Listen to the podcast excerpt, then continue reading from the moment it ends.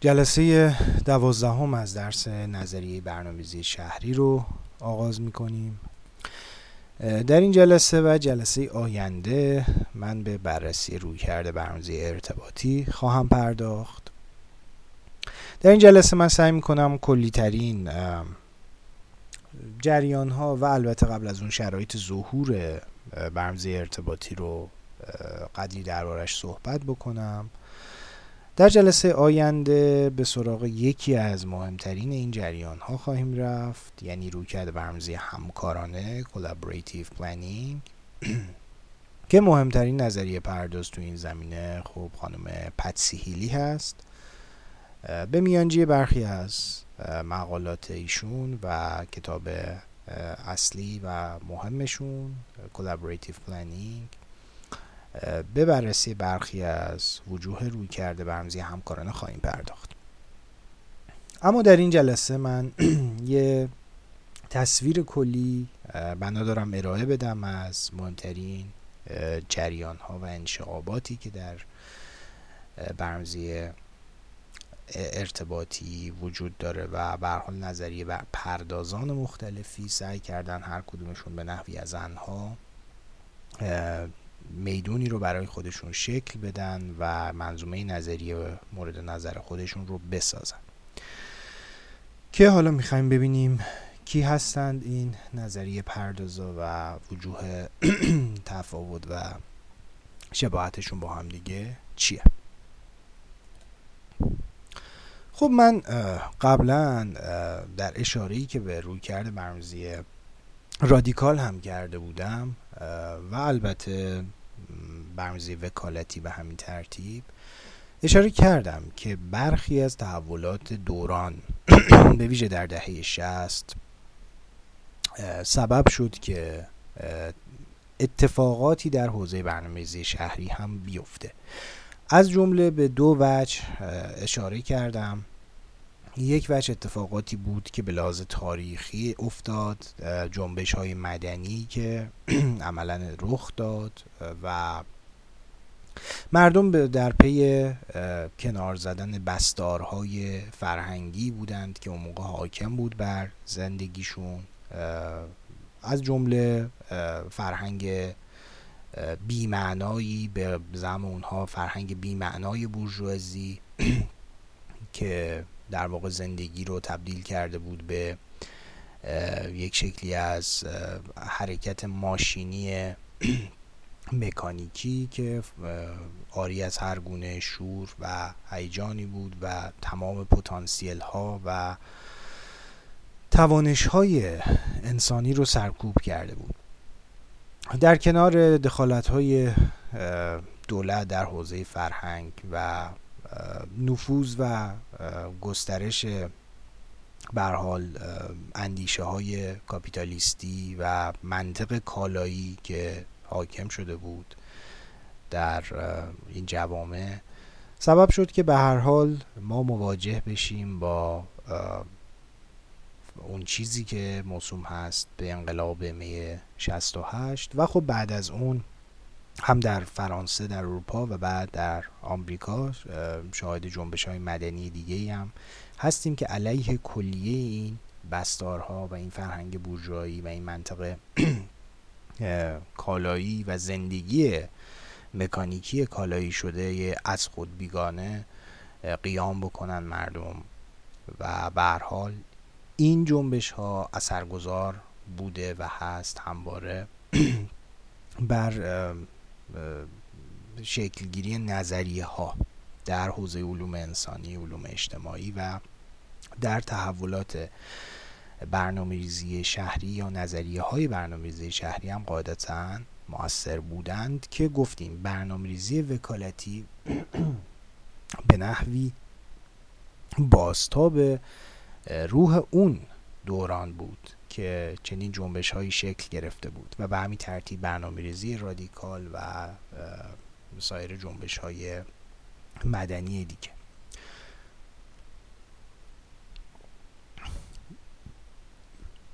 خب این یه وجه قضیه بود که گفتیم به لحاظ تاریخی و به لحاظ اجتماعی این تحولات رخ داد و زمینه ظهور نظریه پردازی رو شکل داد. نظریه پردازی های جدید در حوزه علوم انسانی به طور عام و برنامه ریزی شهری به طور اخص.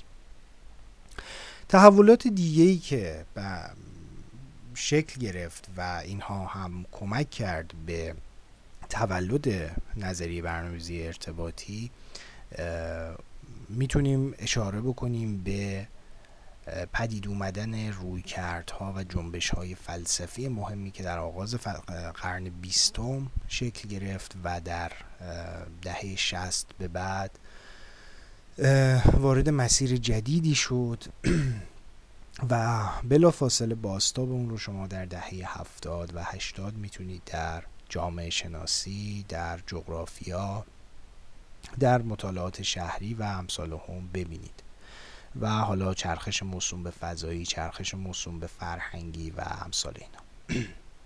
خب ما جریان پدیدارشناسی رو در آغاز صده بیستم داشتیم که به نمایندگی در واقع یا به اون پدر بنیانگذارش ادموند هوسرل که این جنبش به نوعی کل قرن بیستم رو در نوردید و هر جریانی که شکل گرفت در صده بیستم به نحوی از آنها در فلسفه آل قاره دست کم در گفتگوی با روی کرده پدیدارشناسی بود و خب شاخه ها و شعب خیلی خیلی گسترده ای پیدا کرد به عرصه های جدیدی کشونده شد. خب مهمترین شاگرد یا کسی که پدیدارشناسی رو به ورته جدیدی وارد کرد به عرصه جدیدی کشوند قاعدتا شاگرد ادموند هوسرل مارتین هایدگر بود فیلسوف تاثیرگذار و پرنفوذ صده بیستم. و خب بعد از هایدگر و همین ترتیب ما شاهد جنبش های دیگه ای در فلسفه قرن بیستم هستیم. از جمله ساختگرایی یا ساختارگرایی و بعد از اون پدیدارشناسی در کنار اینها با جنبش روانکاوی مواجه هستیم که مهمترین نماینده اون نمای... فیلسوف و روانکاو فرانسوی ژاک لکان هستش. که به هر حال او هم هم متاثر از جریان ساختگرایی هستش هم متاثر از هایدگر هستش و هم متاثر از مارکسیسم هگلی.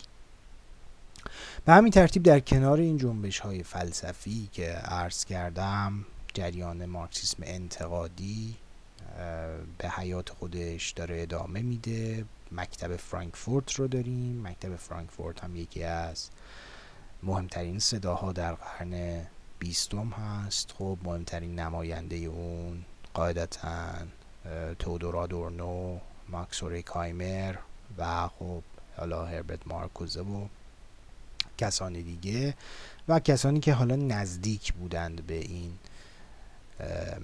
به این حالا مکتب فرانکفورت. که یکی از این کسانی که نزدیک بود به مکتب فرانکفورت و برای ما اینجا مهم هست آقای یورگن هابرماس فیلسوف معاصر آلمانی هست که همچنان ایشون زنده هستند و فکر می‌کنم قریب به 90 سال سنش هست و به عنوان کسی که از دل مکتب فرانکفورت در اومده ولی در گفتگوی مداوم با همه جریان های فلسفی قرن خودش بوده از فیلسوفان تحلیلی بگیرید با اونها در گفتگو قرار گرفته با پس و ساختارگرایان با هرمنوتیسیان ها و به همین ترتیب با مثلا نظریه پرداز مهم جامعه شناسی نیکلاس لومن نظریه پرداز رویکرد سیستمی و کسان دیگه. حالا چه به شکل گفتگوی مستقیم و مناظری چه به شکل گفتگوی مکاتبه و در واقع استدلالی. خب. اتفاقی که میفته در صده بیستم پس ما با انفجار رویکردهای فلسفی مختلفی مواجه هستیم که هر کدوم اینها شاخه ها و شعب گوناگونی پیدا می‌کنن. از جریان پدیدارشناسی بگیرید. از جریان اگزیستانسیالیسم مثلا فرانسوی بگیرید. هستی شناسی که هایدگر نمایندگیش می‌کنه با تفاوت تمام تفاوت هایی که پیدا می‌کنه هم با پدیدارشناسی هوسرلی هم با اگزیستانسیالیسم فرانسوی و برای خودش بازی شاخه باز میشه. تا های هایدگر که تحولات گسترده رو ایجاد می‌کنن در اندیشه فلسفی. و به هر حال در اندیشه مجموعه این عوامل رو شما نهایتا در دهه شست می‌بینید که با یک جریان جدیدی یک جریان جدیدی متولد میشه و که حالا ریشهاش برمیگرده به فیلسوفای قدیمی تر از جمله خود نیچه و حالا هایدگر.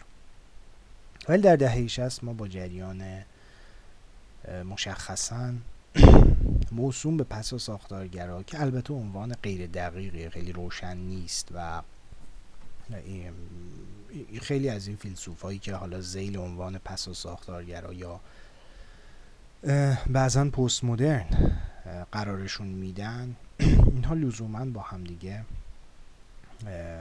اشتراک نظر در خیلی از زمینه ها ندارن و بنابراین خیلی دقیق نیست این عنوان پست مدرن یا پس و ساختارگرا ما صرفا به عنوان حالا برای یه دستبندی کلی داریم ازش استفاده می‌کنیم. خب فیلسوفایی که در دهه 60 متولد میشن متولد میشن منظورم آثار اصلیشون متولد میشه نه اینکه خودشون. آثار اصلیشون متولد میشه می‌تونیم اشاره بکنیم به ژاک دریدا. ژیل دولوز لیوتار. و خب میشل فوکو. اینا کسانی هستند که رفته رفته در دهه 60 و بعد دهه 70 کارهای مهمی انجام میدن و جریان فلسفه رو و نه فقط فلسفه رو بلکه علوم انسانی رو به مسیر جدیدی وارد می‌کنن. باز هم اون چیزی که اینجا برای ما اهمیت داره در کنار گفتم اون جریانی که از مکتب فرانکفورت نشأت گرفت و رسید به هاورماس اینجا هم در میان رویکردهای موسوم که غیر دقیقه باز تاکید می‌کنم به پست مدرن یا پس ساختارگرا کار میشل فوکو یکی از کارهای مهمی هست که توی اندیشه برنامه ریزی و مطالعات شهری بسیار تأثیر گذار بوده. فیلسوفای دیگه هم بودند. برای مثال خود لکان خود دریدا خود دولوز. و حالا برخی از فیلسوفان معاصر دیگه تأثیر گذار بودن. منتها در دهه هشتاد و بعد از اون خیلی شدیدتر در دهه 90 رویکردهای رقیب رویکردهای رقیب در اندیشه برنامه ریزی شهری رویکردهایی بودند که از یک طرف می‌خواستند از نظریه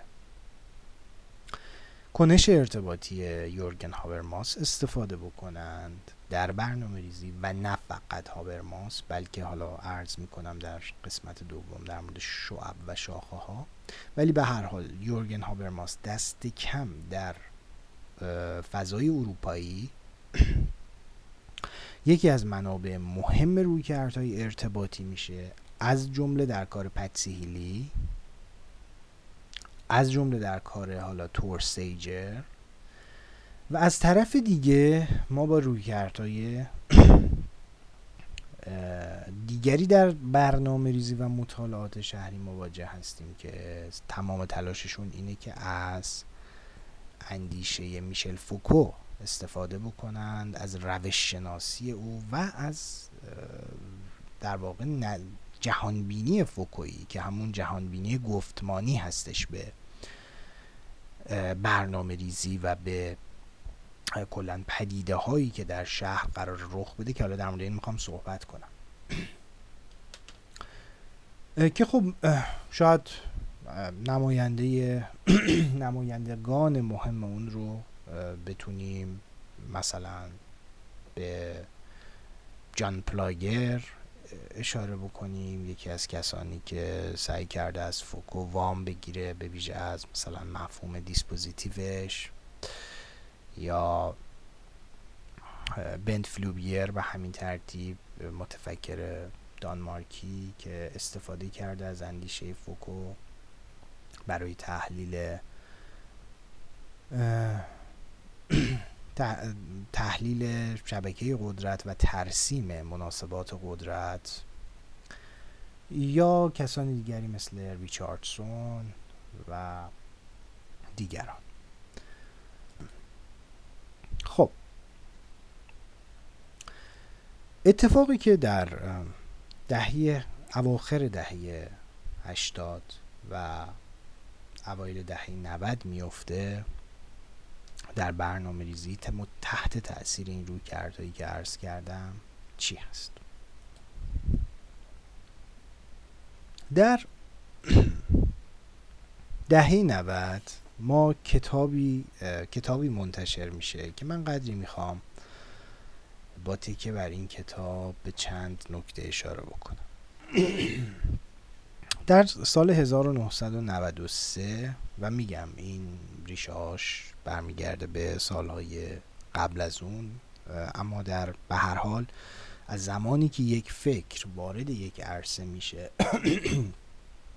تا اینکه این فکر پرورده میشه و در قالب یک کتاب یا مجموعه از مقالات در میاد یه فاصله قاعدتا وجود داره. ما از کجا می‌دونیم که این فکر قبلا در اندیشه ورمزی نفوذ کرده بوده؟ از طریق خوندن زندگی نامه شخصی که خود این افراد خود این متفکرین نوشتن درباره تحولات فکری خودشون. در من شما رو ارجاع میدم به کتاب Encounters in Planning Thought. اونجا می‌تونید بررسی کنید آرای مثلا خود جان فورستر.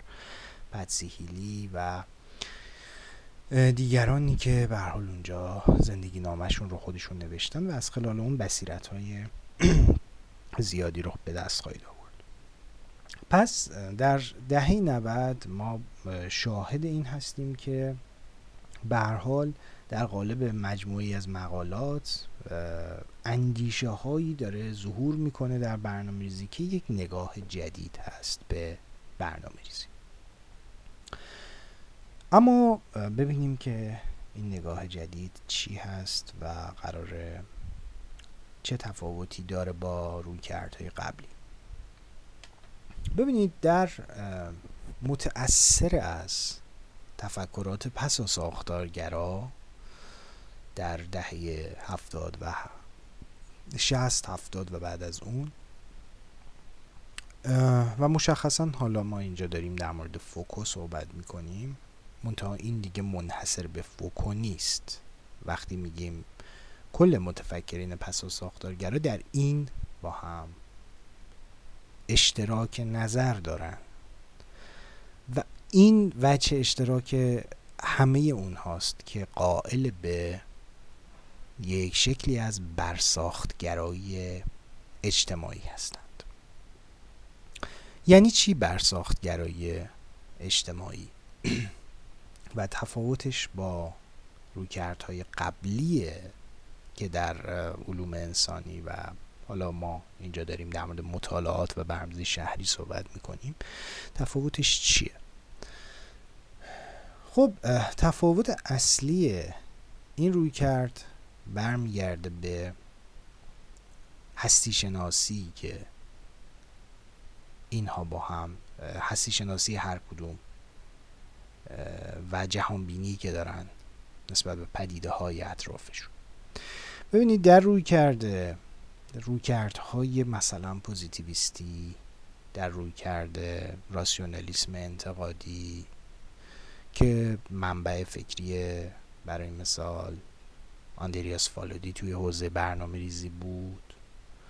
و خب پوپر شخصیت خیلی مهمی بوده همواره در تفکر برنامه ریزی فقط پوپر فقط فالودی پیرو او نبوده. متفکران دیگری هم دنبال رو او بودند و که ما نرسیدیم بررسی کنیم.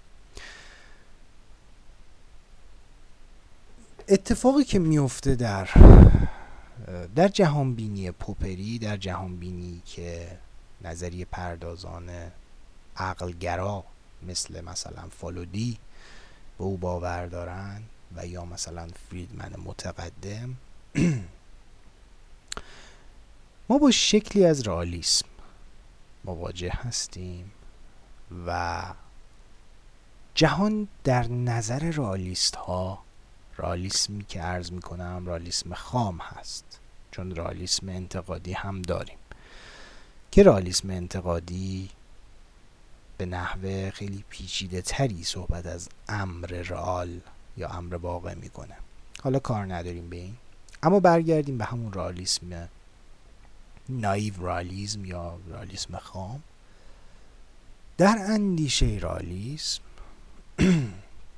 تصور بر این هستش که عالم و اشیایی که اطراف ما هستند فی نفسه وجود دارند. و مفاهیمی. وجود داره مفاهیمی هست که این مفاهیم فرازبانیه. و ما می‌تونیم به گزاره های دست پیدا بکنیم که به اتکای این گزاره ها به حق واقعیت پی ببریم. اجازه بدید با نظریه موسوم به دلالت قدری قضیه رو بیشتر باز بکنیم. ببینید در تفکر رئالیستی یا این رئالیسمی که ما ازش اینجا یاد می‌کنیم و در اندیشه فلسفه تحلیلی رواج داشت منتها تفاوت ها وجود داره بینشون. ما داریم اینجا کلی صحبت می‌کنیم. نظریه وجود داره به اسم نظریه دلالت که در کار گوتلوب فریگه و بعد از او ویتکنشتاین متقدم و بعد برتران راسل تداوم پیدا می‌کنه این نظریه. و خب فیلسوفایی پوزیتیویستی مثل مثلا ایر و کارناپ و اینها هم این نظریه رو میپذیرن. ببینید فرض کنید که مثال از فرگه هستش. خودش مثالی رو که می‌زنه میگه که ما صحبت می‌کنیم از ستاره شامگاهی و ستاره صبحگاهی.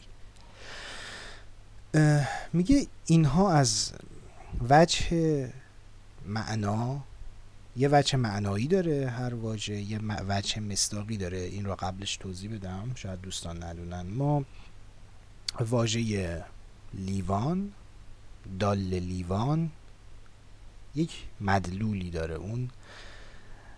لیوانی که اون بیرون هست مدلول یا مستاق اون هستش در واقع در خارج. مدلول لیوان پس در خارج میشه اون لیوانی که در جلوی شما هست. به این میگیم مستاق. پس ما یک مفهوم داریم در حال فلسفه اسلامی تمایزی که می‌ذاریم بین مفهوم و مستاق یه مداد مفهوم مداد مستاقش در خارج مدادی که الان دست من هست. مفهوم کتاب که در ذهن من هست شعن ذهنی داره. مستاقش در خارج کتابی که الان جلوی من قرار داره. خب برگردیم به مثالی که عرض کردم. یک ستاره شامگاهی و یک ستاره صبحگاهی داریم. هر دوی اینها به یک امر واحد اشاره دارن. یکسانن از نظر مستاق اما دو تا مفهوم متفاوتن. مثال های دیگه هم وجود داره مثلا در زبان خودمون فارسی. بگیم که سعدی نویسنده گلستان یا بگیم نویسنده بوستان. در هر دو صورت اشارمون به یک نفره یعنی مستاق نویسنده بوستان و مستاق نویسنده گلستان یک نفر هست یکسان هست و اون شخص آقای سعدی هستش.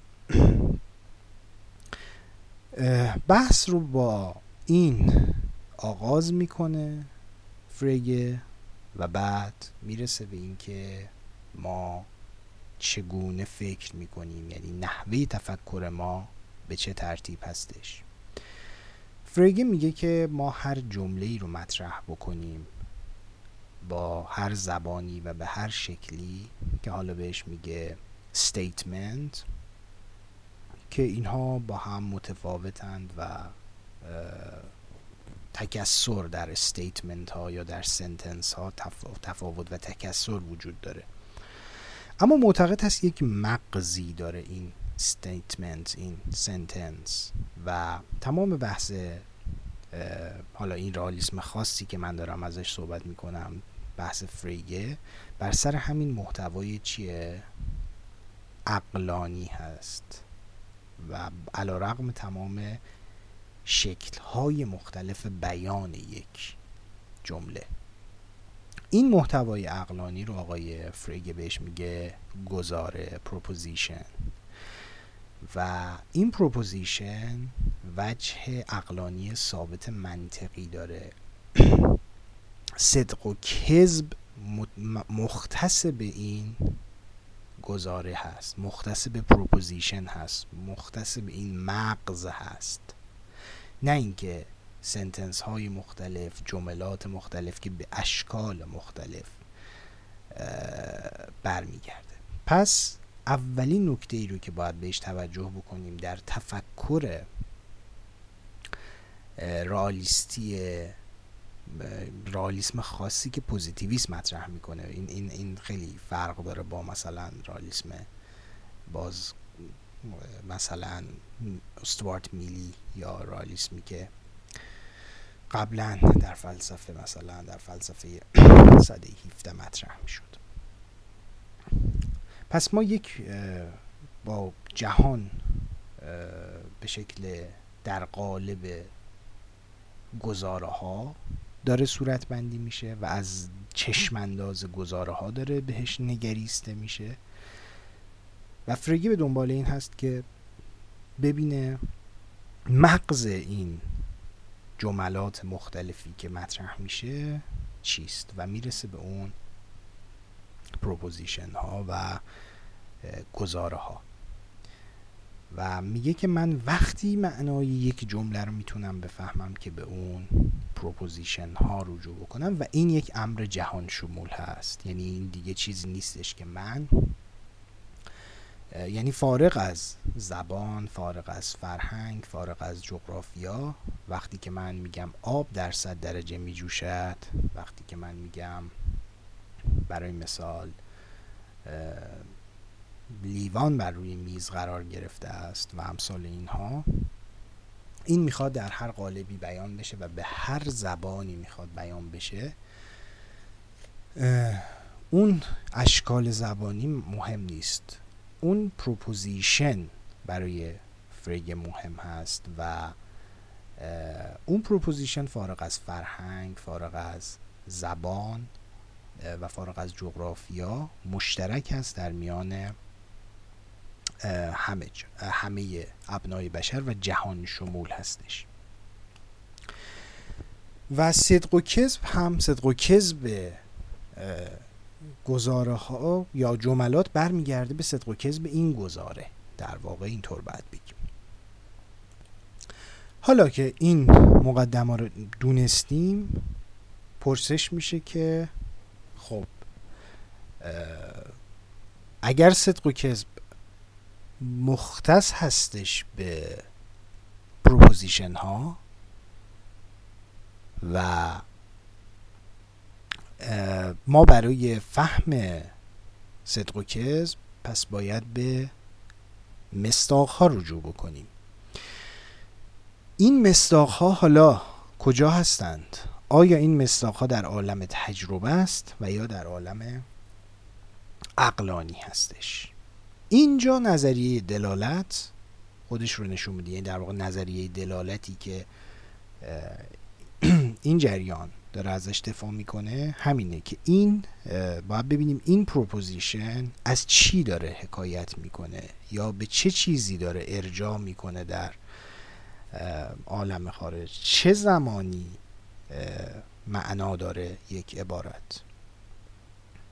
زمانی که بتونیم ما مصداقش رو نشون بدیم. و اون مصداقش کجاست؟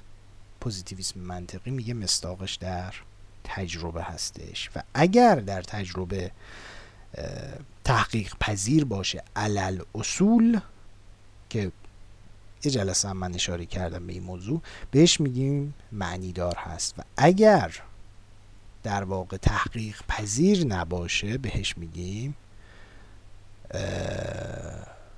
در واقع جزء گزارهای معنادار نیستش. حالا خود فریگه این رو مطرح نمی‌کنه به این شکل ولی فیلسوفای بعدی این رو مطرح می‌کنن. پس به هر حال دارم اصارش رو میگم. ملاک معنیداری برای پوزیتیویسم منطقی و رالیسمی که اونها ازش دفاع می‌کنن در واقع چی هستش؟ عالم خارج هستش. منتها این رالیسم به میگم به معنای سنتی نیستش و انقدر ساده انگار نیستند که معتقد باشند. به حال اینا فیلسوفایی که از جریان های هیومی و کانتی عبور کردند. در نتیجه آدم های ساده انگاری نیستند ساده لوحی نیستند که متوجه نباشند که عالم خارج رو به همین شکل شعور عام فرض بگیرن مفروض بگیرن. خب فیلسوف دیگه ای که در جهانبینی پوزیتیویستی داره صحبت می‌کنه ویتکینشتاین هست این مسیر رو ادامه میده و صحبتی که ویتکینشتاین می‌کنه این هستش که خب خلاصش این که شناخت چگونه رخ میده و شناخت چی هستش. حرف ویتکنشتاین اینه که شناخت ما همواره گزاره ای هستش. ما نه از خلال تصورات بلکه از خلال قضایا از خلال گزاره ها از خلال proposition ها هستش که واقعیت رو می‌فهمیم. و وقتی که ویتگنشتاین صحبت از fact می‌کنه این fact ی که ویتگنشتاین بهش اشاره می‌کنه به معنای یک شی نیست. ویتکنشتاین به منزله یک فیلسوف انتقادی که از کانت داره خوراک می‌گیره نمی‌تونه ذات انگار باشه به معنای سنتی کلمه که قائل به جوهر اشیا باشه. در نتیجه ویتکنشتاین وقتی صحبت از فاکت می‌کنه مقصودش گزاره ها هستش مقصودش حالات هستش. اشاره داره به در واقع وقوع شی نه خود شی و به ذات اشیا اصلا مربوط نیستش حرفی که می‌زنه بلکه به روابط بین اشیا به وقوع اشیا کار داره. مثلا اینکه کتاب روی میز است این میشه یک فاکت و ما این رو به شکل یک قضیه نفس روی میز بودن کتاب رو داریم تعقل می‌کنیم. نه اینکه کتاب به تنهایی یا میز به تنهایی. و پس fact ی که صحبت می‌کنه ازش ویتگنشتاین برمیگرده به این مسئله روابطی که بین اینها وجود داره و نه ذات اشیا و اینها. پس ما با قضایا واقعیت رو داریم می‌شناسیم. شناخت امری propositional هستش در دیدگاه ویتگنشتاین پس اگر در واقع واقعیت و fact در نظر ویتگنشتاین به سبک propositional به نحو propositional به نحو گزاره‌ای تعقل بشه و قضیه حکایت از یک امر واقع داشته باشه. بنابراین تفکر مساوی میشه با قضیه و قضیه مساوی میشه با امور واقع. پس بنابراین خب قضیه همون زبان هستش و امور واقع همون جهان هستش. پس بنابراین فکر زبان و جهان با همدیگه همپوشانی پیدا می‌کنن و مسئله در نزد این فیلسوف ها و این فلسفه ها در, در قرن بیستم معطوف میشه پس به مسئله زبان. اینکه زبان چه حدودی داره ویتکنشتاین به دنبال حد نشان دادن حد شناخت ما هستش. می‌خواد ببینه که چگونه ما شناخت ما کجا دچار حد هستش کجا تفکر ما محدود میشه کجا زبان ما محدود میشه و اینه که میره به سمت نشون دادن حد زبان و حدود شناخت ما از طریق نشان دادن حدود زبان. خب. بنابراین رسیدیم به اینجا که شناخت به نزد ویتگنشتاین تبدیل شد به امری propositional. و در وهله بعد با اتکای بر این رویکردهایی که من در رابطه با فرگه و ویتگنشتاین مطرح کردم ما مواجه میشیم با یک جریانی در فلسفه به عنوان اتمیسم منطقی نماینده‌ش برتران راسل که این پیشفرض رو می‌گیره یا این نظریه رو میپذیره که معرفت ما قضیه ای هست معرفت ما گزاره است propositional هستش. اما دو تا حالت رو قائل میشه. یکی گزاره های اتمی و یکی گزاره های مولکولی. قضایا یا گزاره های اتمی اون گزاره هایی هستند که مستقیما از تعقل یک امر واقع صورت می‌گیرند و رخ میدن. و قضایای مولکولی ترکیب قضایای یا گزاره های اتمی هستن. وقتی میگیم یک قضیه ساخته میشه یعنی یک قضیه بسیط داریم یک قضیه بسیط یعنی قضیه سیمپل داریم اتمی داریم که غیر قابل انحلال به غذایای دیگه هستند از ترکیب اینها این غذایای بسیط غذایای مرکب شکل می‌گیرن. خب و ما وقتی یک امر واقع رو میایم تعقل می‌کنیم گفتیم این به صورت یک گزاره در میاد و این گزاره به شکل اتمی هستش. یعنی گزاره بسیط هستش و این حداقل شناخت و معرفت ما هستش. و وقتی این قضایا یا این گزاره ها که گفتیم تفکر مساویست با قضیه و قضیه مساویست با جهان این, این رو نباید فراموش کنیم. و وقتی این قضایای حداقلی این قضایای اتمی با همدیگه ترکیب شدند. کلکسیون و مجموعه ای رو داریم که با هم ترکیب می‌کنیم و به ما گزاره های مولکولی رو باهاش می‌سازیم. ما اینجا یک نظریه ای رو داریم که راسل هم میپذیره و ویتکنشتاین رو قبول داره. نظریه ایزومورفیزم یا نظریه تطابق هست. که گفتم امور واقع یا جهان مساوی است با قضایا و اینها مساوی هستند با تفکر. یعنی بین تفکر زبان و جهان یک تطابقی وجود داره در این نظریه و تفکر در نتیجه ذاتا منطقی است. چون گفتیم تفکر مساویست با گزاره و مساویست با جهان. پس در نتیجه تفکر و زبان ذاتا با هم پیوند دارن و تفکری یا اگر تفکری رو که ما مطرح می‌کنیم اگر محتوای اون صورت propositional نداشته باشه در نتیجه اساسا ما دچار سوء استفاده از زبان شدیم.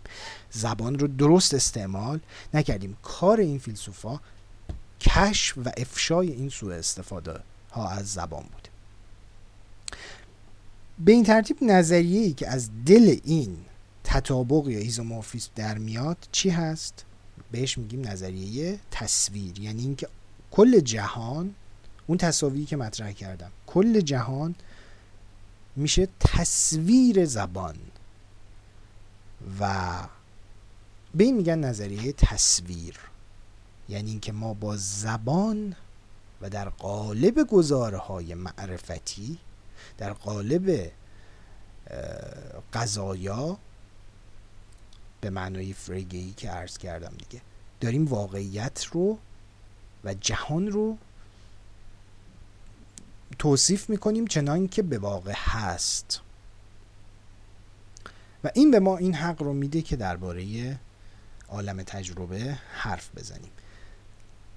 دو تا پیامد روی کرده این روی کرد به واقعیت این روی کرده شناخت شناسانه به واقعیت رو اگر بخوام بگم. اول اینه که ما فارغ از فرهنگ فارغ از جغرافیا فارغ از مذهب فارغ از ناخودآگاهی روانی و فارغ از تمام مسائل بیرونی که ممکنه به ذهن شما برسه فارغ از همه اونها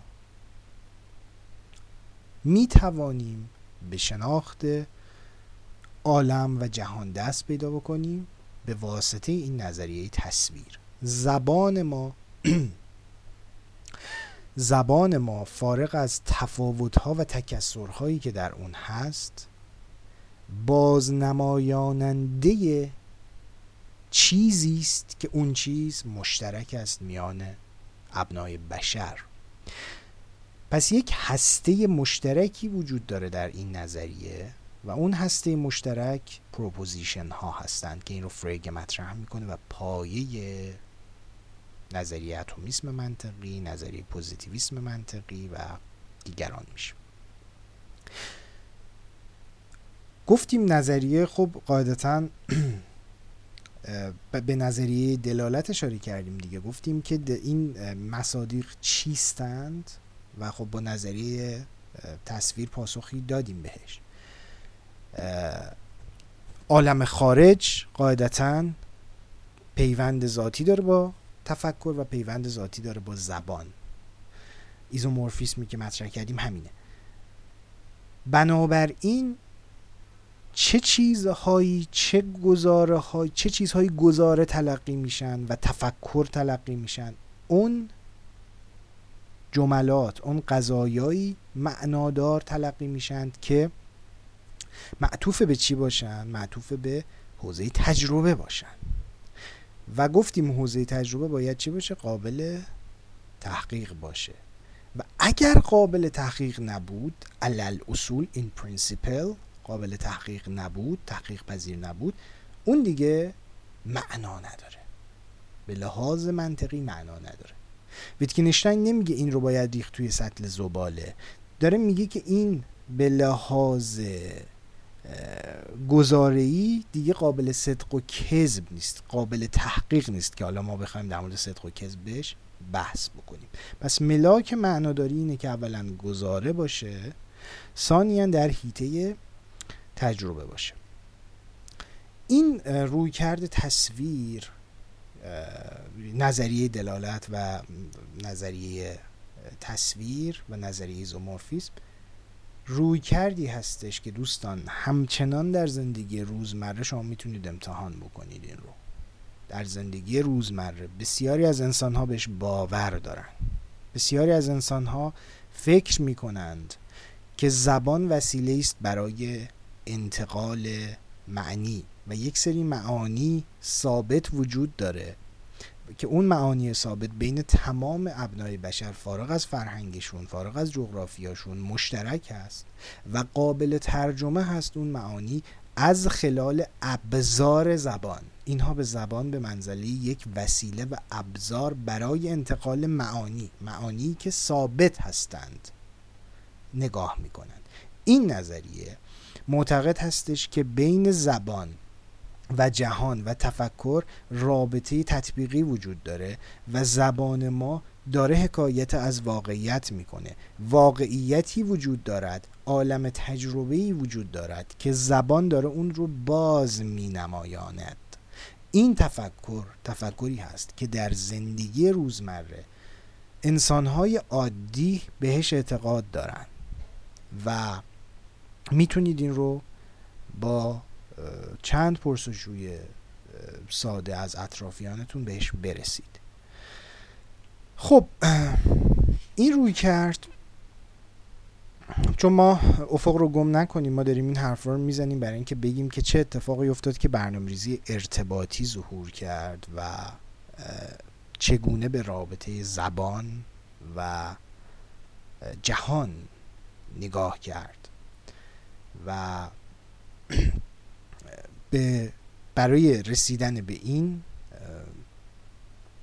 در واقع تحولی که در اندیشه دهه 60 و 70 در فلسفه و زبان شناسی رخ داد لازمه که یک نگاهی بندازیم به این جریان ها و این جریانی که من تحت عنوان نظریه تصویر و نظریه دلالت مطرح کردم دارم میگم همچنان در زندگی روزمره خیلی از انسان ها بهش اعتقاد دارند.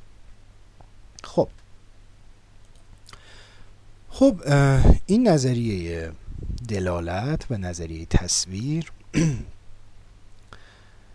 خیلی زود از سوی خود ویتکنشتاین مورد انتقاد قرار می‌گیره و او در کتاب پژوهش های فلسفیش نقد می‌کنه که به فارسی هم دو تا ترجمه ازش دست کم تا جایی که من می‌دونم وجود داره. ویتکنشتاین در دوره دوم اندیشه خودش بر جنبه کاربردی زبان دست می‌ذاره و زبان رو و شناخت رو قاعدتا مسئله ویتگنشتاین یادمون نره زبان هست.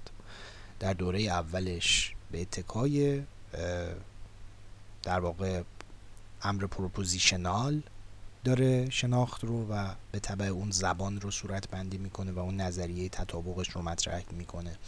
در دوره دوم هم مسئله همچنان زبان هست. منتها داره به وچه کاملا متفاوتی به زبان این بار نگاه می‌کنه.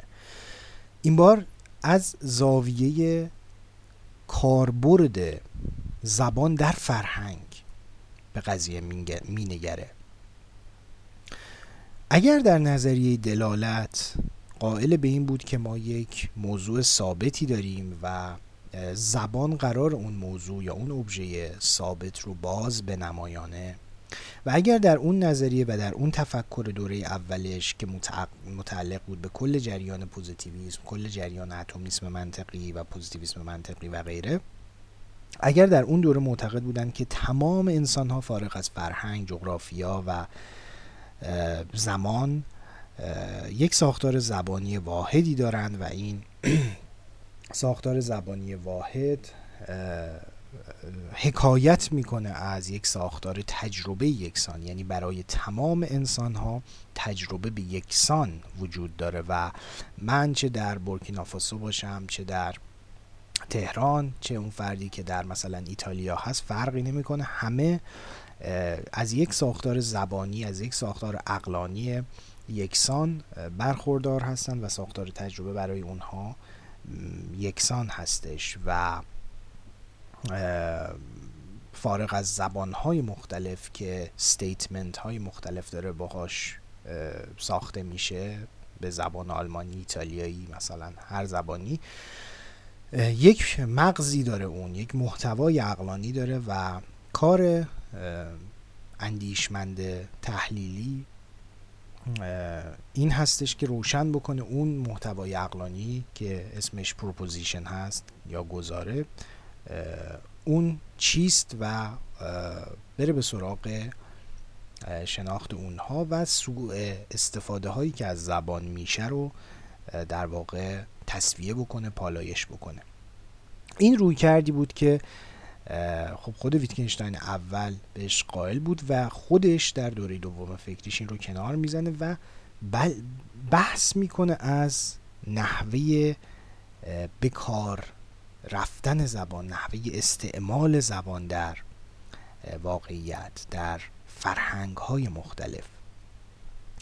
و اینجاست که ویتکنشتاین اون نگاهی رو که قائل بود به اینکه یک ساختار واحدی وجود داره و زبان در واقع به لحاظ ساختاری واحد هست و مجموعی از ابژه ها ما داریم مجموعی از فاکتا داریم و داریم اینها رو توصیف می‌کنیم. از اون نظریه پس می نشینه و میگه که نه اینطور نیستش بلکه معنادار بودن یک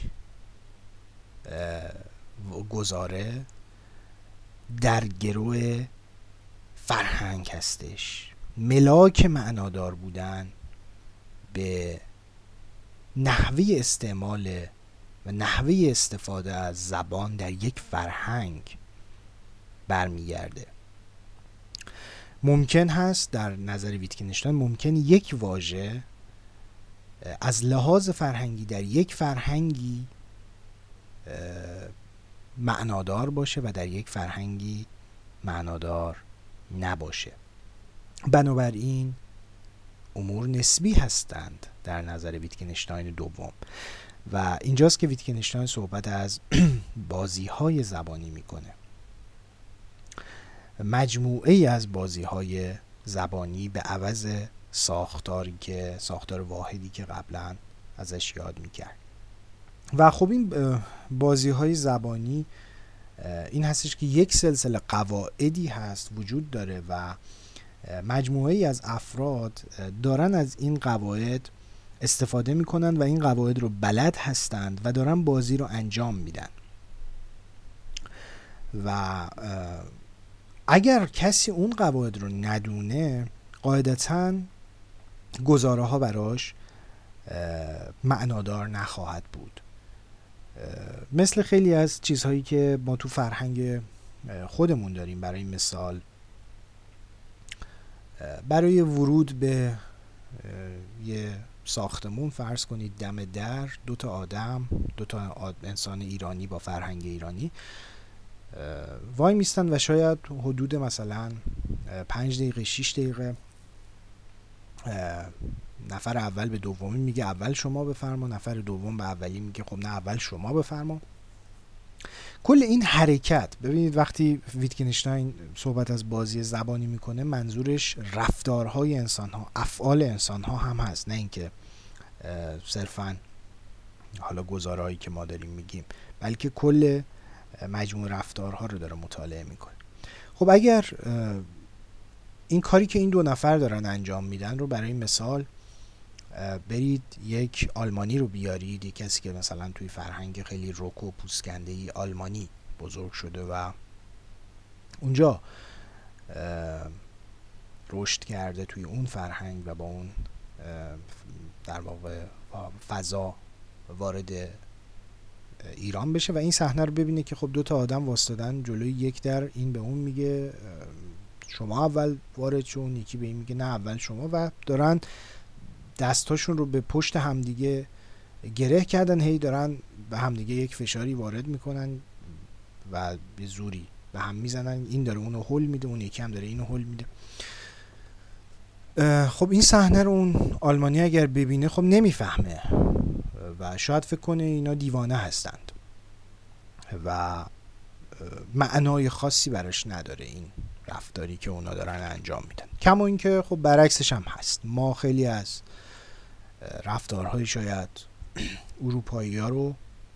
حالا الان به واسطه این جهانی شدن و به واسطه رشد رسانه ها و این اینترنت و غیره خیلی چیزها رو ما آدم ها می‌شناسن و به ویژه ماها فرهنگ غربی رو کم و بیش دست کم از خلال رسانه ها و اینترنت و اینها رسد کردیم. شاید قرابتش به معنی قریب بودن عجیب بودنش نسبت به مثلا پنجاه سال پیش کمتر باشه برامون. ولی به هر حال خیلی از مواردی هم هست که شاید شما توی فرهنگ غربی براتون غریب باشه براتون قابل فهم نباشه که حالا نمونه های فراوانی وجود داره و می‌تونید بهش خودتون فکر بکنید.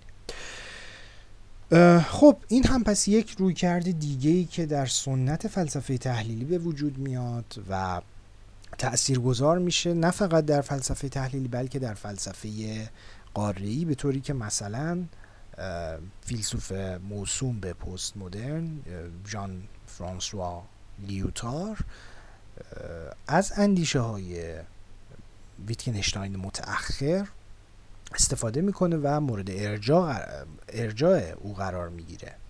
ویتکنشتاین به همین نظریه بازی های زبانی به خاطر اینکه در تفکر پست مدرن تأکید بر همین نسبی بودن چشمانداز ها هستش و اینکه پیوندی پیوند امر مشترکی وجود نداره که پیوند بده این جهان ها رو. من یک جهان فرهنگی هستم تو در یک جهان فرهنگی دیگه. و ما نمی‌تونیم با همدیگه لزوما ارتباط درست و دقیقی بر برقرار بکنیم. من به میانجی این دوتا نظریه یعنی نظریه کاربرد زبان و نظریه دلالت دو رویکرد کلی رو سعی کردم ترسیم بکنم. که هر کدومشون حالا ابعاد دیگه ای هم دارن. به ویژه این نکته دومی رو یا این روی کرده دومی رو که عرض کردم خدمتتون خیلی خیلی گسترده تر هستش به ویژه در فلسفه قاره اما به هر حال به طور خلاصه به کار ما رو را میندازه چون می‌خوایم برسیم به نظریه برنامه‌ریزی ارتباطی دیگه. ببینید در نظریه برنامه‌ریزی در نظریه نظریه اول که قائل بود به یک ساختار واحد و معتقد بود زبان داره واقعیت رو تصویر می‌کنه باز مینمایونه اون رو. ما با یک هستی شناسی متف...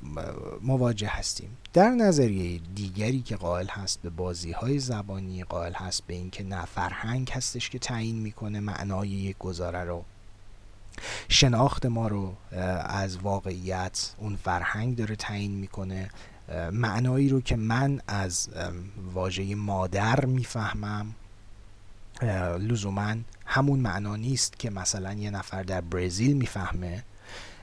درکی که من از مفهوم عشق دارم قاعدتا همون درکی نیست که یک نفر در ایتالیا داره. و به همین ترتیب در مورد حتی شی واژه ها هم هست. نه اینکه فکر کنید مفاهیم حالا انتظایی رو داریم صحبت می‌کنیم. برید سراغ حتی شی واژه ها. درکی که من از مفهوم قهوه یا چای دارم هم لزوما همون درکی نیستش که یک ژاپنی داره. درکی که من از مفهوم آب دارم همون درکی نیستش که یک ساکن عربستان سعودی از آب داره. درکی که من از مفهوم وطن و خونه دارم یکسان نیست با درکی که یک فلسطینی از وطن و خونه داره. اینها برمیگرده به اون فرهنگ برمیگرده به سابقه تاریخی برمیگرده به میزان آرامش اجتماعی میزان تنشهای سیاسی میزان وضعیت اقتصادی و مجموعه پیچیده ای از عوامل هستش که تعیین می‌کنه که ساکنین یک اقلیم فرهنگی چگونه واژه ها رو درک بکنند و بنابراین در این روی کرده دوم که زبان رو نه بازنمایاننده واقعیت بلکه سازنده واقعیت می‌دونه. این روی کرده دوم شکلی از نسبی گرایی هستش و معتقد هستش که ما نمی‌تونیم به یک امر واحد مشترکی برسیم که از طریق اون بتونیم برای همه یعنی این یکی از پیامدهای این هستی شناسی هستش که ما نمی‌تونیم به یک گرانیگاه واحدی برسیم که به اتکای اون گرانیگاه واحد برای کلیه افراد و فرهنگ ها با تمام تفاوتاشون یک دستورالعمل تجویز بکنیم. این از پیامدهای روی کرده دوم هستش به واقعیت.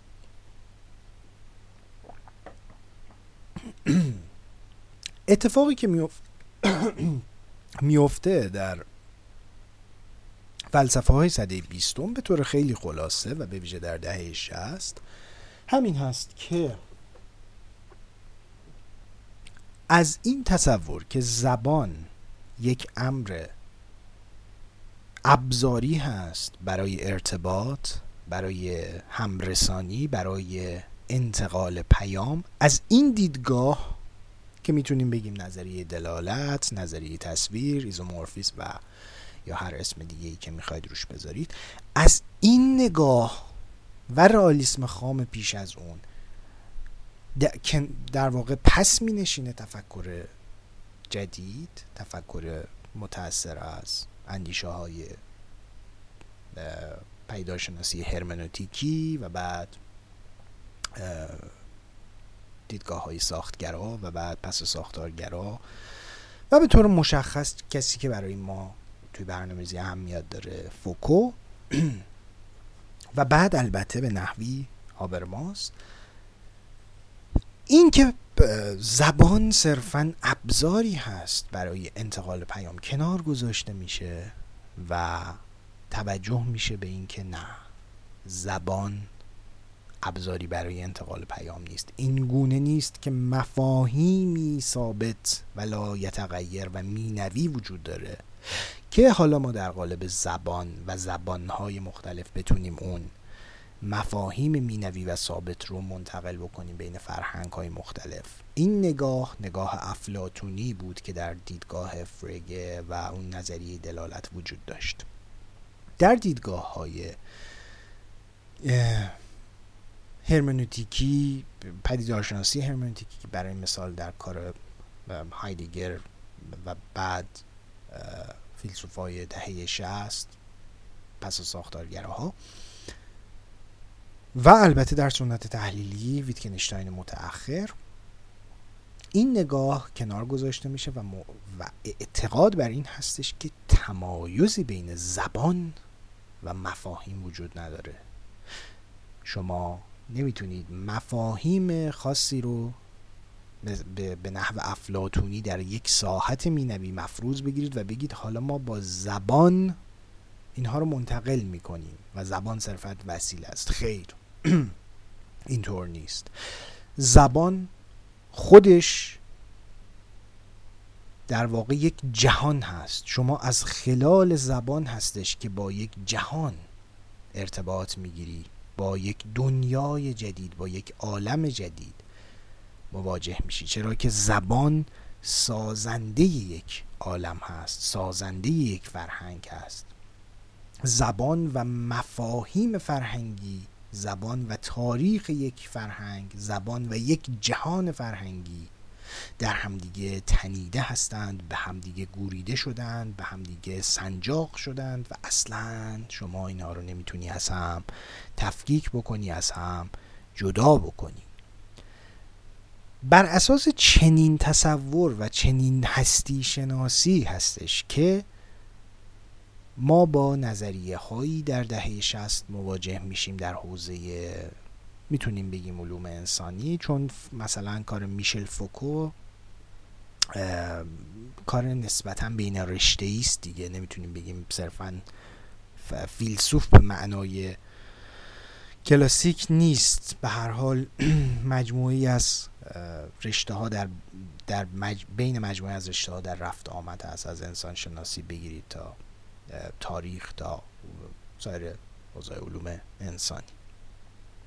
کاری که می‌کنه میشل فوکو همین هست که اشاره کردم من به رویکرد برساخت گرایانه constructivism می‌تونیم این متفکران پسا ساختارگرا رو که این هستی شناسی دوم رو کما بیش بهش قائل هستند وجه اشتراکشون رو در همین بدونیم در اینکه زبان دیگه ابزاری برای انتقال پیام نیست زبان دیگه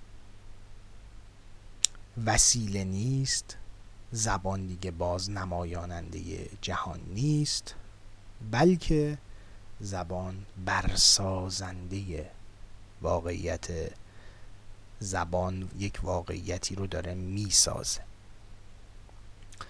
خب اینجا واژه‌ای مطرح میشه حالا هم در حوزه زبانشناسی هم در کار همین فیلسوفان پست مدرن لیوتار فوکو و دیگران. تحت عنوان discourse واژه discourse که به فارسی اون رو به گفتمان ترجمه کردیم. اگر توی دیکشنری های انگلیسی این واژه رو سرچ بکنید یکی از معانی اون دیالوگ هست منتها استفاده که در نزد این متفکرین میشه زبانشناسی رو نمیگم. در حوزه زبانشناسی به امری فراتر از جملات و عبارات اشاره داره گفتمان کار نداریم بهش اصلا نمی‌خوایم وارد اون بحث بشیم. اما در حوزه کار این متفکرانی امثال فوکو و لیوتار و دیگران وقتی صحبت از discourse میشه نه به معنای گفتگو هست نه به اون معنای زبان شناسانه کلمه بلکه برای راحت کردن خودمون اجازه بدید این رو بپذیریم. به معنای شکلی از بازنمای جهان هستش گفتمان که بعد مثلا متفکران دیگری بر همین اساس بر همین از بر اساس کار میشل فوکو هیته رو میپرورونن بر اساس با تکیه بر کاری که فوکو کرده بود و در واقع می‌تونیم بگیم پدر بنیانگذار اون هست و نه فقط حالا فوکو ولی مهمترین متفکرش فوکو است. تحت عنوان discourse analysis تحلیل گفتمان که در این رویکرد حالا در این نگاه به جهان نمی‌تونیم بگیم روش روش نیست یک نگره است یک جهان بینی هست. به امور بر اساس همین روی کرده برساخت گرایانه نگریسته میشه. جهان جهان اجتماعی که ما توش قرار گرفتیم مجموعه از دیسکورس ها داره هدایتش می‌کنه اون رو می‌سازه و کردارهای افراد رفتارهای افراد روالی روالهایی که و روندهایی که وجود داره در میان افراد مناسبات بین انسان ها توسط discourse های مختلفی داره هدایت میشه ساخته میشه. و بحث بر سر این هستش که هر کدوم از این discourse ها کدام یک؟ بحث بر سر این هست که کدام یک از این discourse ها غالب شدند بر دیگر discourse ها و این رو بهش میگن هژمونیک شدن یک discourse. چگونه یک discourse هژمونیک شده و واقعیت رو داره به نحوه خاصی باز می نمایونه نکته ای که وجود داره در تحلیل فوکو و در تحلیل گفتمان اینه که هر discourse ی پس من این رو باز تکرار کنم وقتی میگیم discourse یا میگیم گفتمان مقصودمون نحوه از بازنمایی جهان هست. مثلا discourse طب سنتی discourse طب مدرن. discourse های مختلفی که حالا وجود دارن توی حوزه‌های مختلف. مثلا خود برنامه ریزی مشارکتی. این رو می‌تونید به منزله یک گفتمان در نظر بگیرید. در حوزه مثلا سیاست در عرصه سیاست مثلا شما در ایران اگر بخوایم اشاره کنیم مثلا اصولگرایی خودش یک discourse میشه تلقیش کرد یا اصلاح طلبی یک discourse هستش. در حوزه های مختلف ما با discourse های مختلف مواجه هستیم. در حوزه نقد ادبی به همین ترتیب ما با discourse های مختلف مواجه هستیم. در مطالعات شهری در مطالعات زنان در حوزه اقتصاد ما با discourse های گوناگون مواجه هستیم و هر discourse در پی این هست که هژمونیک بشه. هژمونیک بشه چرا باید هژمونیک بشه؟ یعنی چه قرار هژمونیک بشه؟ چون که قدرت پشت اون هست. و هر دیسکورسی گره خورده به منافع مشخصی. گره خورده به گروه های مشخصی. گره خورده به بازی قدرت. قدرت های مختلف گروه های مختلف به واسطه منافع شخصی و گروهی خاص خودشون در پی بازنمایی خاصی از جهان هستند. یعنی چی؟ یعنی در پی هژمونیک کردن discourse های مشخصی هستند. discourse هایی که این امکان رو به اونها بده که منافعشون محقق بشه. منافع گروهیشون منافع فردیشون و منافع حالا خاص طبقاتیشون. بنابراین جدال در عرصه اجتماعی در عرصه سیاسی و در عرصه برنامه ریزی شهری جدال جدال دیسکورسیف است. از این زاویه‌ای که من دارم بررسی می‌کنم که می‌خوایم برسیم به برنامه ارتباطی. مطابق با این روی کرد یعنی اینکه discourse ها هستند که دارن واقعیت رو باز می نمایانند discourse ها هستند که دارن هدایت می کنن کردارها و روالها و رویه ها و روندها رو. پس قرار از طریق discourse افراد تلاش بکنند تا جای ممکن اذهان عمومی رو از خودشون از آن خودشون بکنن و بتونن واقعیت رو آنگونه که خودشون می‌خوان و منافعشون اونگونه محقق میشه واقعیت رو به اون شکل در بیار. پس بنابراین دانش همواره از این منظر گره خورده به قدرت و این گرهگاه های قدرت هستند که دارند دانش های مختلفی رو در قالب discourse های مختلف تولید می کنند و تلاش می کنند اون discourse خودشون رو به کرسی بنشونن یعنی اون رو هژمونیک بکنن. این نگاه یعنی نگاه discursive و نگاه برساختگرایانه به واقعیت وجه مشترک نظریه های پسا مدرن یا پسا ساختارگرا هستش که همه اونها معتقد هستند که دیگه واقعیت منهای زبان منهای فرهنگ و منهای دیسکورس وجود نداره. و تمام تلاش در حوزه مشخصا برنامه ریزی شهری این هست که این دانش این discourse ها با همدیگه رقابت بکنند و یک discourse بر discourse های دیگر حاکم بشه.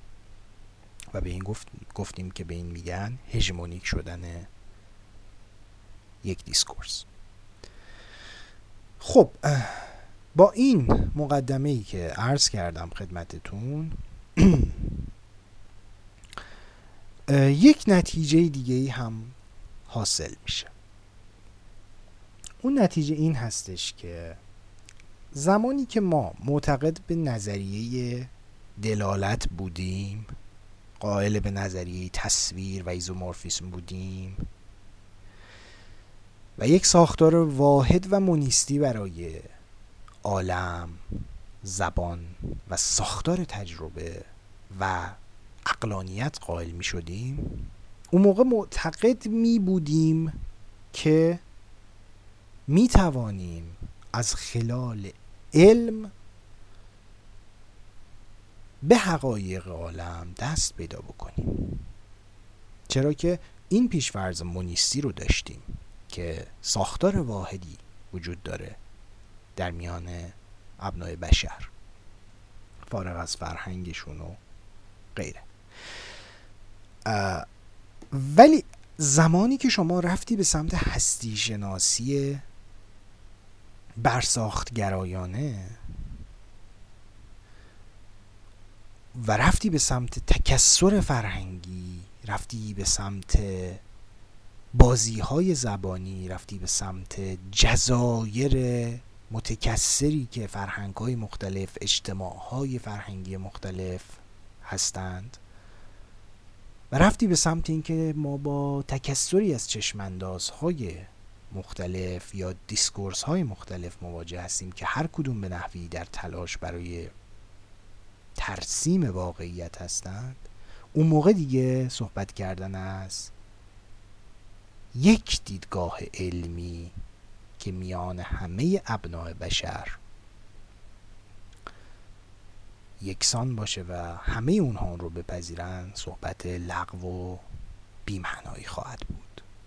چرا که خود اون نگاه علمی به من به منزله یک discourse تلقی میشه.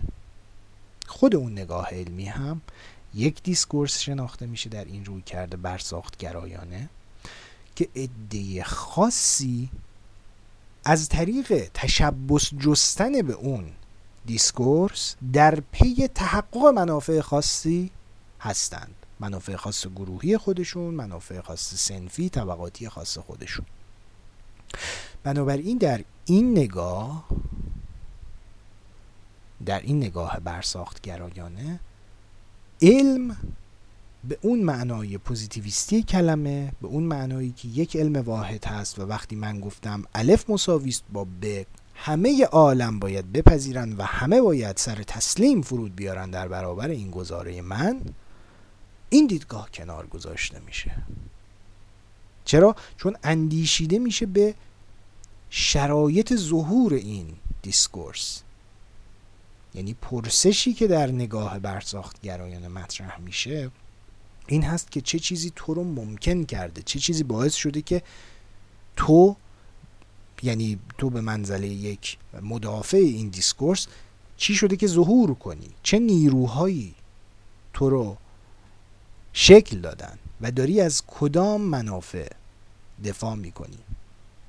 حقانیت تو گره خورده به عوامل بیرونی و نه استدلالی که داری میاری به طور مشخص در رابطه با اون چیزی که داری ازش حرف می‌زنی. خب این نگاهی هستش که کم و بیش در رویکردهای برساخت گرایانه وجود داره. اما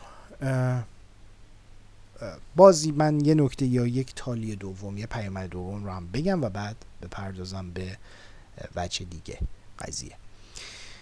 تالی دوم این هست که وقتی شما هستی شناسیت هستی شناسی تکسرگرا شد و زبان رو نساخته که برسازنده واقعیت تلقی کردید وقتی که شما قائل به این نیستید و نباشید که دیگر یک ساختار واحد تجربی و یک ساختار واحد زبانی و یک ساختار واحد اقلانی وجود دارد بلکه تکسری از فرهنگ ها تکسری از بازی های زبانی و تکسری از اشکال بیان حقیقت وجود دارد وقتی قائل به این شدی و هستی شناسی شما تفاوت کرد. و سوم وقتی که قائل به این شدی که زبان ابزار انتقال پیام نیست بلکه زبان سازنده جهان هست. زبان جهان و فرهنگ یک کل واحد هستند و مفاهیمی منهای زبان وجود ندارند مفاهیم در قالب زبان دارن انتقال پیدا می‌کنه. وقتی قائل به این مسائل شدید شما دیگه معتقد به این که فقط یک حقیقت واحد یا تنها یک گرانیگاه و یک نقطه واحد برای بیان حقیقت وجود خواهد داشت دیگه این رو کنار خواهید گذاشت. بلکه معتقد هستید حقیقت به میانجی بازی های مختلف به میانجی چشمانداز های مختلف و از طریق discourse های مختلف ساخته میشه و می‌تونه بیان بشه. و این گونه نیستش که یگانه حقیقت در عالم حقیقتی باشه که گروه های خاصی موسوم به scientist ها و دانشمندان رو بیان بکنن. ببینید بحث استدلالیه دیگه. یعنی چیزی که تا اینجا اینا مطرح می‌کنن اینه که این هستی شناسی تغییر کرده. و وقتی این هستی شناسی تغییر می‌کنه شما منطقا دیگه نمی‌تونی دفاع بکنی از یک حقیقت واحدی که مثلا ساینتیستا یا پوزیتیویستا مطرح می‌کردن.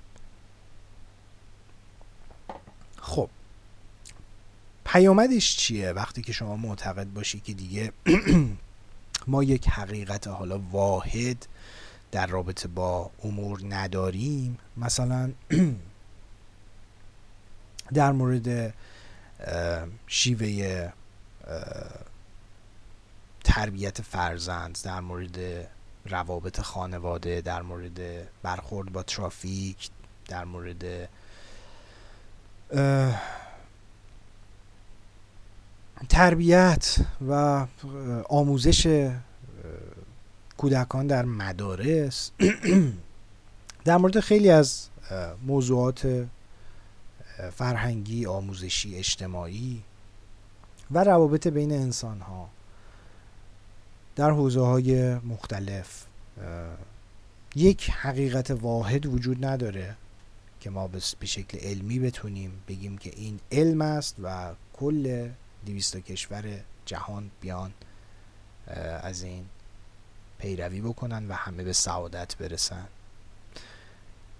به همین ترتیب تو حوزه برنامه ریزی شهری یک حقیقت واحد در از منظر این برساختگری که ارز کردم یک حقیقت واحدی در کار نیست که ما بتونیم اون رو استفاده بکنیم. چرا؟ به خاطر اینکه حقیقت گره خورده به دیسکورس ها حقیقت گره خورده به فرهنگ حقیقت گره خورده به جهان و تاریخی که در یک فرهنگ و در یک جغرافیا وجود داره. حقیقت یک امر فضایی و یک امر زمانی هستش.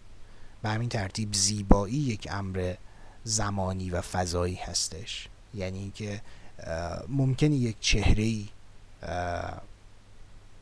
در ایتالیا زیبا تلقی بشه ولی در آفریقا زشت تلقی بشه و برعکس. پس حقیقت فضایی هستش. گره خورده به جغرافیا گره خورده به مکان. به همین ترتیب حقیقت زمانی هستش یا زیبایی زمانی هستش. ممکنه یک فردی که در امروز زیبا تلقی میشه وقتی ببریدش دیویست سال پیش زشت تلقی بشه و برعکس. بنابراین این امور نسبی هستند و تاریخی هستند و جغرافیایی هستند یعنی زمانی و فضایی هستند. این مهمترین نکاتی هستش که در اندیشه های برساخت گرایانه پست مدرن به اون توجه میشه یعنی به زمانی بودن و مکانی بودن حقیقت و اینکه این ساخته میشه از خلال عوامل مختلفی که عرض کردم. خدمتتون. خب تمام این حرفا رو زدیم و این دوتا روی کرد و سعی کردم با هم دیگه من مقایسه بکنم تا به اینجا برسیم که در برنامه ریزی شهری در نظریه برنامه ریزی هم این اتفاق میفته و اون چیزی که بهش میگن چرخش مباحثه یا argumentative turn. در نظریه برنامه‌ریزی در سیاست گذاری عمومی در دهه 80 و 90 شکل می‌گیره. قبل از اینکه به این بپردازم یا تا یادم نرفته اون نکته ای رو که بنا داشتم بگم هم اشاره بکنم. ممکنه پرسش بشه که خب اگر این گونه هست و حقیقت و دانش یک سره گره خورده به قدرت یک سره گره خورده به جغرافیا و فرهنگ پس اینطوری که سنگ روی سنگ بند نمیشه و خب چه باید کرد؟ آیا به راستی راهی وجود نداره برای اینکه ما دفاع بکنیم از؟ حقیقت از یک حقیقت واحد آیا راهی وجود نداره که ما بتونیم به یک راه حل و اجماعی برسیم در خصوص مسائلی که مربوط به یک اجتماع هست مربوط به تکسری از انسان ها هست؟ خب اگر راهی وجود نداره برای اینکه ما همه بتونیم اون راه حل رو بپذیریم و بهش احترام بگذاریم خب چگونه؟ پس قرار مشکلاتمون رو حل و فصل بکنیم و اساسا اینجوری که هرکی هرکی میشه. پاسخهای مختلفی به این پرسش داده شده در حوزه علوم اجتماعی در حوزه فلسفه. و خب می‌تونیم بگیم از یک تیف با یک تیف مواجه هستیم یک تیف که یک وجه اون یک سویه اون یک قائل به این هست که خیر. ما با تکسر محض مواجه هستیم. همه چیز نسبی است و یگانه چیزی که تعیین می‌کنه حقیقت یک امر رو قدرت و مبارزه بر سر همین قدرت هست. تولید دانش با اتکا بر قدرت هست. و جز این نیست. و این قدرت نهادهای قدرت هستند که دارن. تعیین می‌کنن مناسبات قدرت هستند که دارن تعیین می‌کنن یک پدیده حقیقت تلقی بشه یا نشه. این یک نگاه کاملا افراطیه که قائل به این هست که اصلا چیزی به اسم حقیقت وجود نداره و سراسر نه اینکه وجود نداره معتقد هست سراسر گره خورده به قدرت. اصلا این جمله جمله محملیه که کسی بگه حقیقت وجود نداره. جمله یاوس اگه کسی این جمله رو بگه نفهمیده مقصود این فلسفه جدید رو. کسی هم نمیگه حقیقت وجود نداره چون جمله بیسور هست جز غذای محمل است. حقیقت در قبال چه موضوعی باید بپرسیم؟ حقیقت در کدام بستر؟ در رابطه با چی؟ اگر جایی نوشتند یا گفتند که در این اندیشه حقیقت وجود نداره این رو باید شما به این معنا بفهمید که حقیقت گره خورده به قدرت. دانش گره خورده به قدرت. و مقصود این هستش که اون ساختار یگانه و واحدی که به منزله گرانیگاه استفاده بشه برای برنهادن یک حقیقت واحد مقصود اون. رخت بربسته اون کنار گذاشته شده. بلکه حقیقت همواره هست و ما اساسا داریم بر اساس این گرانیگاه های مختلف حریک زندگی می‌کنیم. اگر شما معتقد اگر شما معتقد به این نباشید که آب در صد درجه میجوشه اگر معتقد به این نباشید که آب تشنگی شما رو برطرف می‌کنه. اگر معتقد به قانون جاذبه نباشید اگر معتقد به قوانین نیوتون نباشید اصلا زندگی نمی‌تونید بکنید. پس شما قائل به اینها هستید. پس شما اعتقاد به اینها دارید. بحث بر سر اینه اون روی کرده افراطی بحث می‌کنه بر سر اینکه اینها چگونه ساخته شدند. درست شد؟ این رو نباید قاطی بکنید با اینکه هیچ حقیقتی وجود نداره. شما برید به افراطی ترین نسبیگرا هم بگید میگه خب آره آب تشنگی رو برطرف می‌کنه. منتها میاد تحلیل می‌کنه که این در چه شرایط زمینه ای معنادار هسته شرایط ظهور این گزاره و درستی این گزاره و اینها رو میاد برای شما برمیشماره. کار نداریم بهش. پس مهم اینه که توجه بکنید دقت بکنید به اینها. اما یک سر دیگه پیوستار هست بویژه این در رابطه با مطالعه مسائل اجتماعی و مناسبات و روابط اجتماعی خودش رو نشون میده و از جمله مطالعات شهری و برنامه ریزی یک سری دیگه تیف هست که در تلاش هست برای اینکه بگه که ما نمی‌تونیم بگیم که همه چیز گفتمانی هست و اینی که این در کار خود فوکو هم هست تفسیرهایی شده ازش. تمایزی هست که بین کردارهای گفتمانی و غیر گفتمانی گذاشته میشه در کار فوکو و برای مثال در کار فیلسوف فیلسوف های معاصری مثل ارنستو لاکلاو و شانتال موف که کتاب مشترکی دارند و خیلی تاثیرگذار بوده به عنوان یکی از کتاب های بیس تلقی میشه در حوزه تحلیل گفتمان اینها در سمت افراطی پیوستار هستند که قائل به امر غیر گفتمانی یا کردارهای غیر گفتمانی نیستند و سراسر همه چیز رو discursive نگاه می‌کنن و تحلیل و تفسیر می‌کنن یه رویکرد دیگه ای که می‌تونیم بگیم این سمت پیوستار هست رویکرد متفکر معاصر نورمن فرکلاف هست. نورمن فرکلاف اما قائل به این هست که نه ما باید تمایز بذاریم بین امر گفتمانی و امر غیر گفتمانی.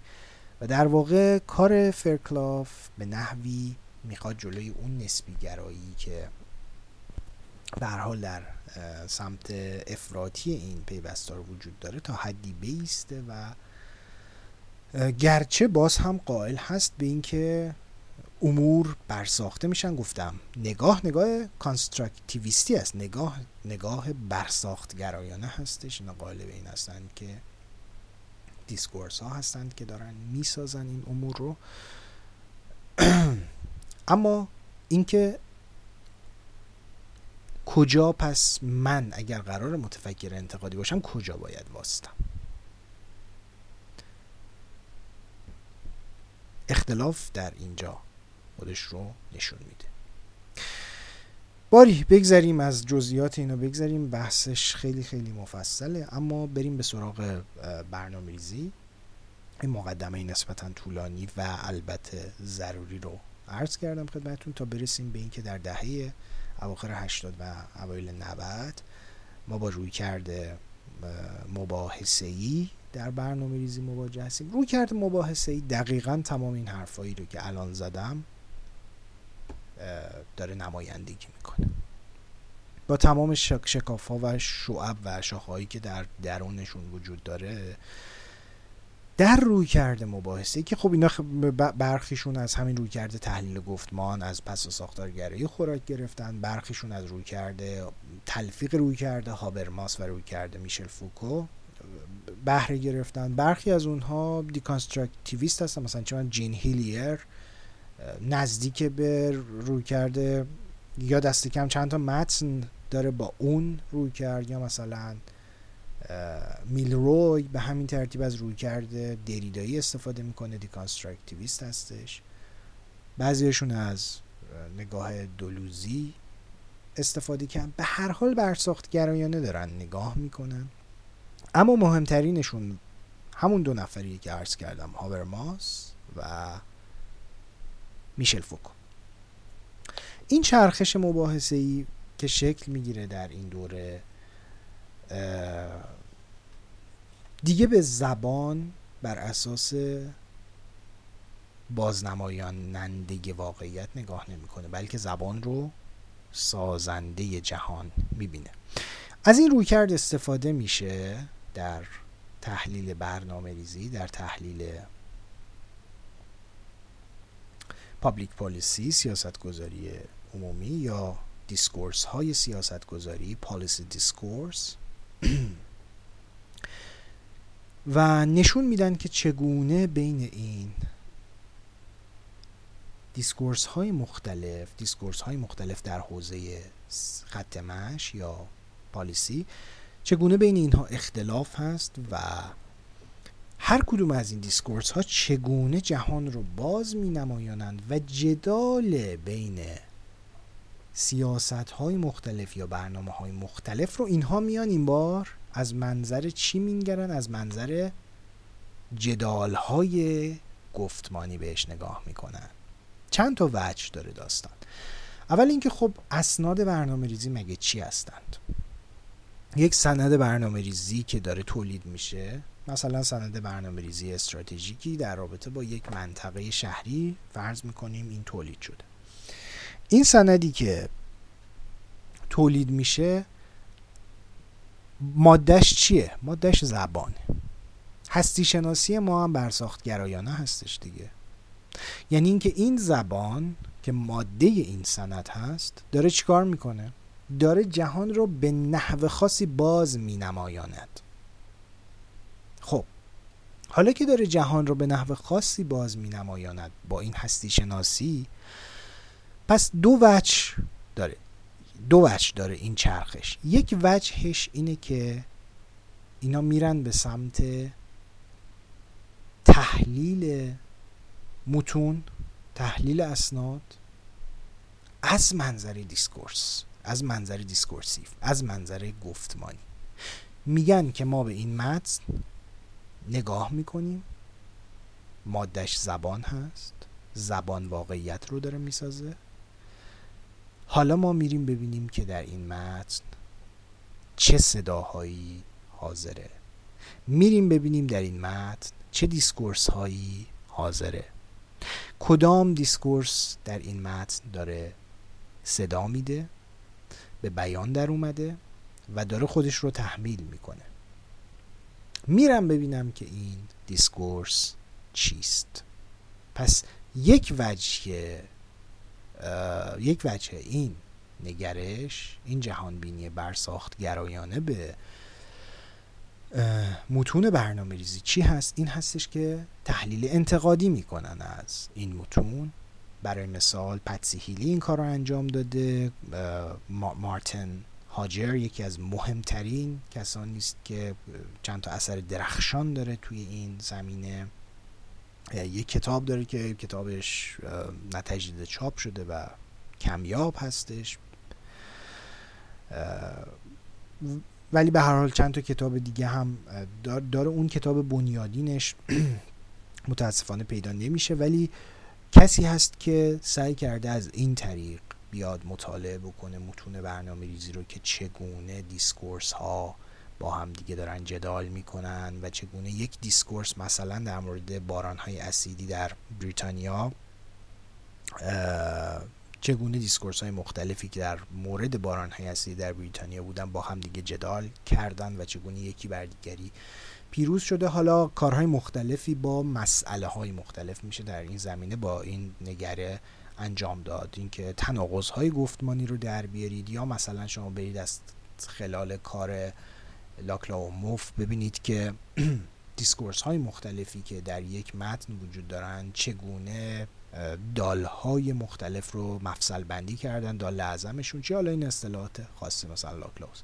یا اینکه به طریق کاری که مثلا فرکلاف انجام میده برید ببینید که نسبت این متن با متون دیگه چیه اولا و ثانیا با کردارهای اجتماعی یعنی با واقعیت چیه؟ چون گفتم لاکلاو به, به سطح کردارهای گفتمانی و کردارهای غیر گفتمانی قائل هست و در نتیجه یک رابطه دیالکتیکی بین واقعیت و متن می‌بینه.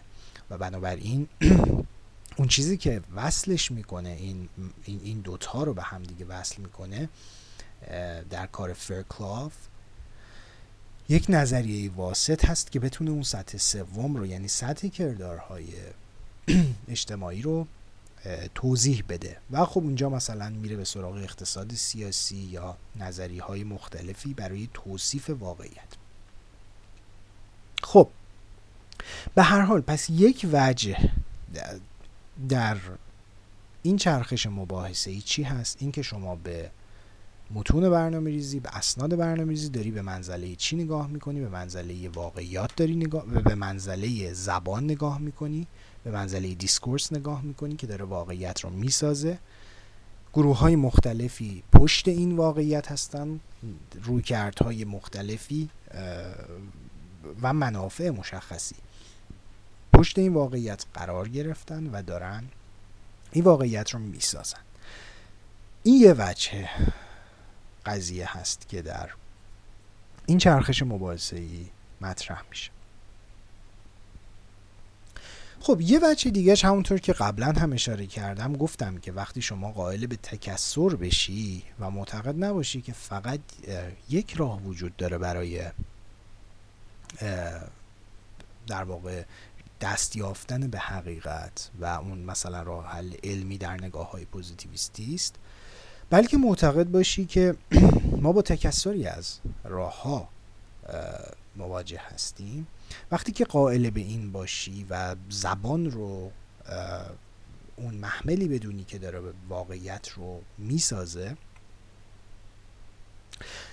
یکی از رویکردها این هستش که شما دیگه نمیری فقط به سراغ واقعیت علمی بلکه واقعیت حقیقت علمی بلکه حقیقت های دیگری هم مهم میشه برای شما مسائل هنر اخلاق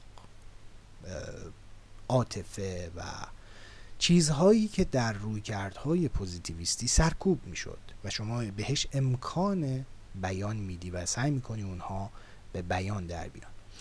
برای مثال یکی از روش هایی که تحت تاثیر همین فضای فکری که ازش چرخش برساختگرایانه یا چرخش زبانی یا چرخش مباحثه‌ای در برنامه ریزی یاد کردیم شکل می‌گیره توجه به مسئله روش دست یافتن به حقایق متکثر هست و یکی از اون روش ها مثلا متأثر است برخی از اهالی هرمنتیک مثل پول ریکور و دیگران مسئله ستوری تلینگ یا قصه گویی هستش. که جز روش های پسا پوزیتیویستی به کار میره و مثلا افرادی مثل تروگ مورتون یا تامس کاپلان فرانک فیشر یا همون مارتین هجری که عرض کردم که هم بیش همه در این فضا قرار می‌گیرن. یا خود مثلا جان فورستر هم زیل و هر حال این روی کرد هست. یا مثلا جان درایجک که البته خیلی به هابرماس نزدیکه. جان درایجک. خب مثلا مقاله داره تامس کاپلان تحت عنوان Policy Narratives Beginnings, Middles and Ends. خانش روایت های سیاست گذاری آغازها، میانه ها و پایان ها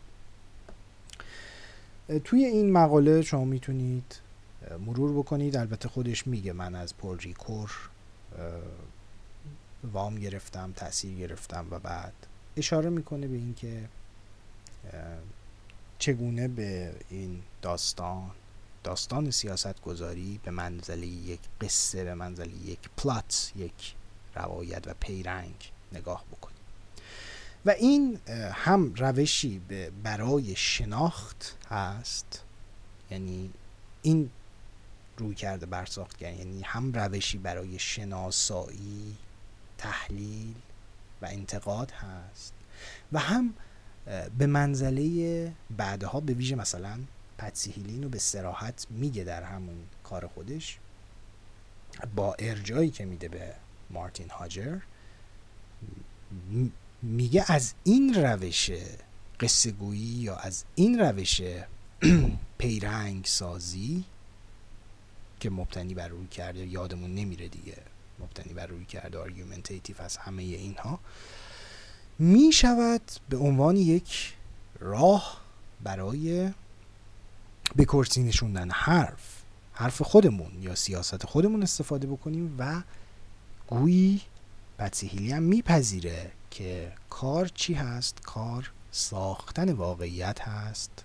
از خلال discourse ها و جدال هایی که برای discourse بر سر discourse های مختلف وجود داره.